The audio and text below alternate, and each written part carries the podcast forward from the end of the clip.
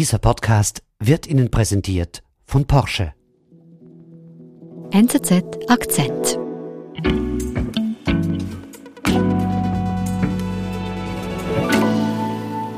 Markus, wo ist denn Russlands Oppositionspolitiker Alexei Nawalny im Moment? Ja, er kehrte ja Mitte Januar nach Moskau zurück, wurde gleich festgenommen, weil er angeblich die Bewährungsauflagen aus einem früheren Verfahren verletzt haben soll, äh, muss er jetzt zweieinhalb Jahre ins Straflager. Mittlerweile soll er auch dort angekommen sein, aber die Informationen sind eher spärlich. Aber gibt es da Hinweise oder woher holen wir unser Wissen, was mit ihm geschieht?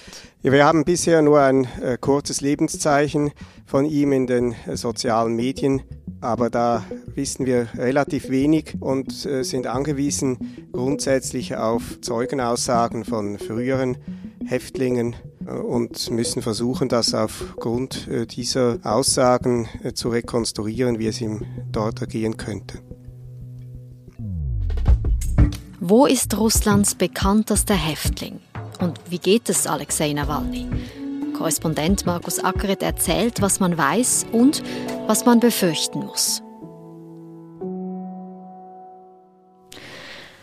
Versuchen wir das also zu rekonstruieren, diese Reise. Wo war denn Nawalny untergebracht, bevor es losging Richtung Straflager?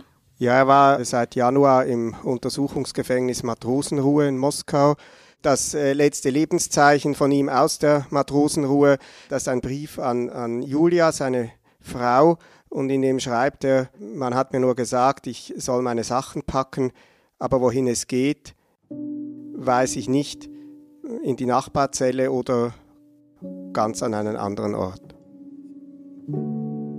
Was weiß man denn über den Transport? Kann man sagen, wie das funktioniert, wie Nawalny ähm, vom Gefängnis weggebracht wurde?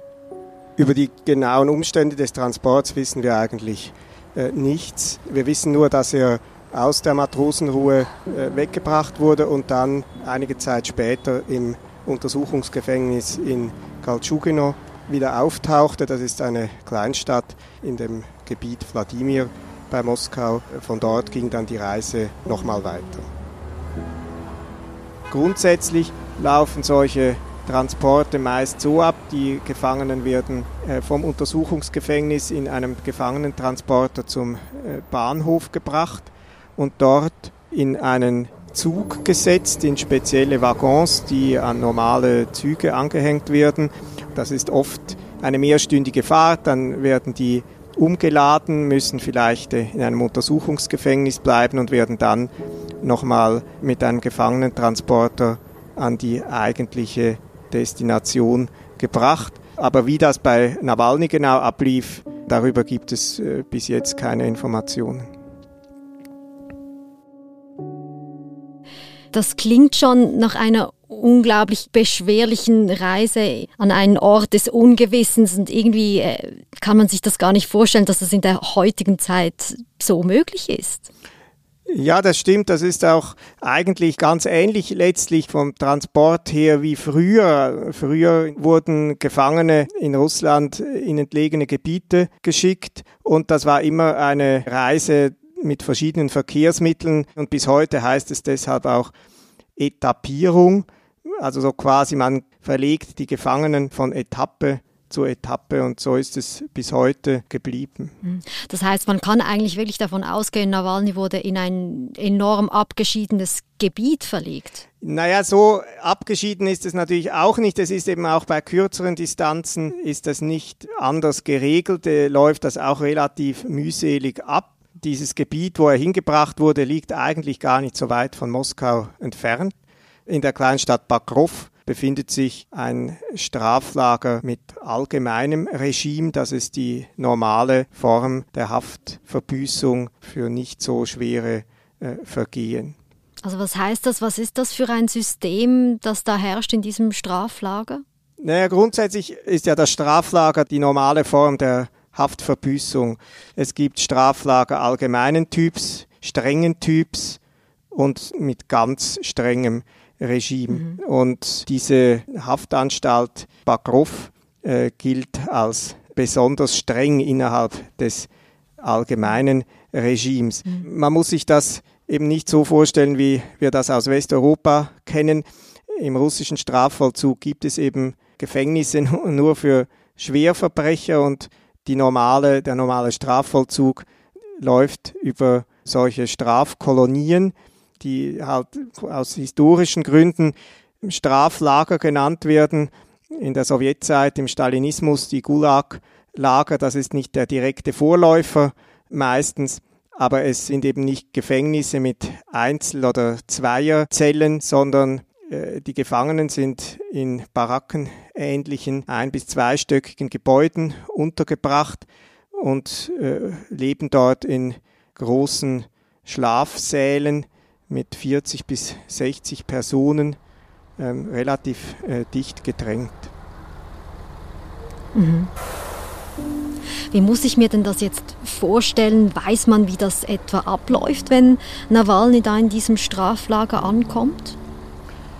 Also normalerweise kommen die eben da neuen Häftlinge da an. Man muss auch sagen, diese Strafkolonie, in die Nawalny gebracht wurde, ist eine für Ersttäter. Das heißt, sind alles Leute, die vorher noch nie in einer Strafkolonie waren. Und ähm, der Empfang dort ist meistens relativ harsch. Schon auf dem Weg vom Gefangenentransporter bis zur Aufnahmestelle wird man geprügelt geschlagen. Und das Besondere jetzt im Falle Nawalnys war, dass dann angeblich Leute mitbekommen haben, dass er dahin gebracht wurde und dass diese Neuankömmlinge, zu denen er auch zählte, nicht geschlagen wurden. Das war schon eine Art positive Nachricht. Also das ist so etwas Besonderes quasi. Nawalny wurde nicht geschlagen. Mhm. Ähm, danach erwartet ihn so ein Aufnahmeprozedere. Man muss sich nackt ausziehen, wird genau kontrolliert. Das mitgebrachte Gepäck wird genau kontrolliert.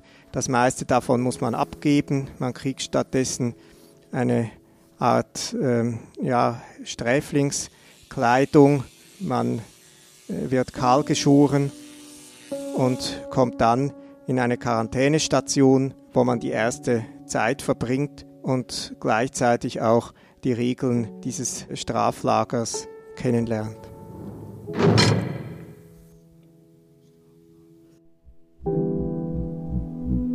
Wir sind gleich zurück. Die Porsche-Familie heißt ihr viertes vollelektrisches Mitglied willkommen. Der neue Taycan mit erhöhter Reichweite wird Ihnen den Einstieg in die Welt der Elektromobilität ganz leicht machen. Nur das Aussteigen wird Ihnen garantiert schwerfallen. Probieren Sie es bei einer Probefahrt aus und melden Sie sich gleich an unter porsche.ch slash Taycan.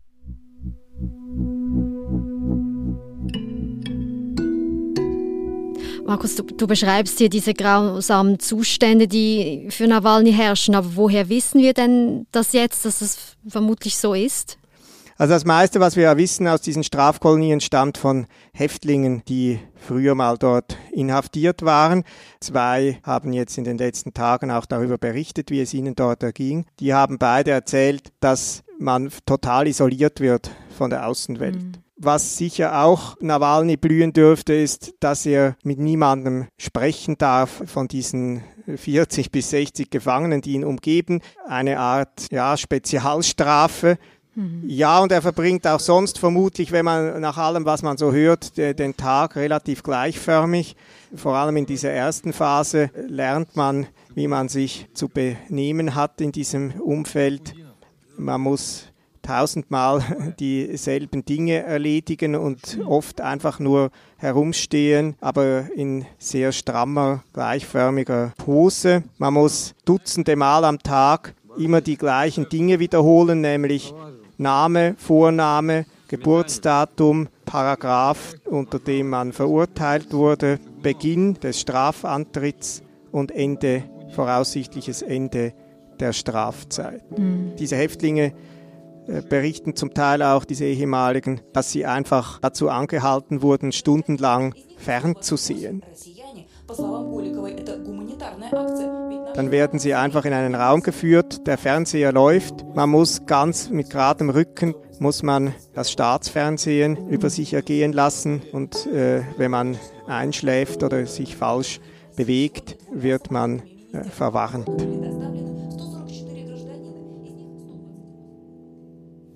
Das äh, klingt grauenhaft, also für alle Insassen. Ähm, du hast anfangs gesagt, es gibt ein kleines Lebenszeichen von Nawalny. Was weiß man? Wie geht es ihm? Ja, es stimmt. Es äh, ist Anfang der Woche ein, äh, auf, auf Instagram und, und Facebook ein Post von ihm erschienen mit einem ersten Lebenszeichen. Es ist nicht ganz klar, also er hat das kaum selbst geschrieben. Er kann ja im Gefängnis mhm. oder in der Strafkolonie keine äh, sozialen Medien benutzen. Seine Anwälte haben ihn besucht. Wahrscheinlich haben sie das in seinem Namen aufgeschrieben. Und was steht da im Post? Ähm, da erzählt er schon so kurz, was, wie es ihm ergangen ist, also seine ersten Eindrücke eigentlich aus dieser Strafkolonie. Er sagt, dass er bisher eigentlich keine direkte physische Gewalt gesehen und, und auch erlebt hat, aber dass einfach alles extrem kontrolliert wird. Alles, was er sagt, wird auf Video aufgenommen. Man darf quasi den Kopf nur äh, bewegen auf Befehl. Mhm. Er sagt, er könne sich gut vorstellen, dass da auch bis vor kurzem noch Gewalt angewandt wird äh, wurde. Mhm. Besonders eindrücklich finde ich auch die Passage, wo er eben die Nacht beschreibt. Ähm, er ist ja als besonders fluchtgefährdet eingestuft worden von den äh, Gefängnisbehörden.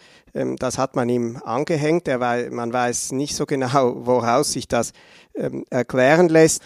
Und das wirkt sich jetzt auch so aus, dass er nachts jede Stunde aufwacht, weil ein Aufseher bei ihm steht und äh, ihn mit einer Videokamera aufnimmt und leise sagt, zum Beispiel, äh, es ist jetzt 2.30 Uhr, vor mir liegt der äh, verurteilte Nawalny mit äh, diesem Paragraphen Fluchtgefahr, er ist am Platz.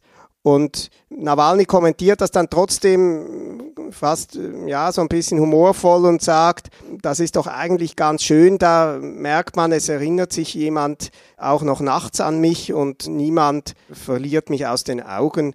Toll, nicht?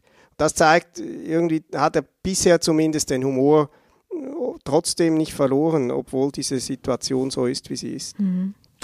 Trotzdem, ähm, was du auch schilderst, es scheinen grauenhafte Zustände dort zu herrschen. Kann man sagen, wie lange Nawalny in diesem Straflager sein wird?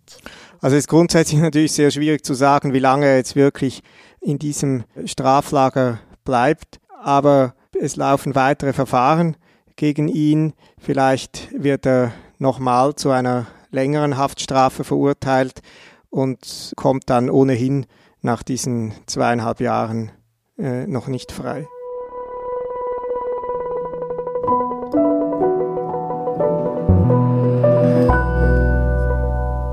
Markus, du wirst als Russland-Korrespondent Nawalnys Geschichte eng verfolgen. Jetzt müssen wir aber doch mal noch aufklären, warum weißt du eigentlich so viel über russische Straflager?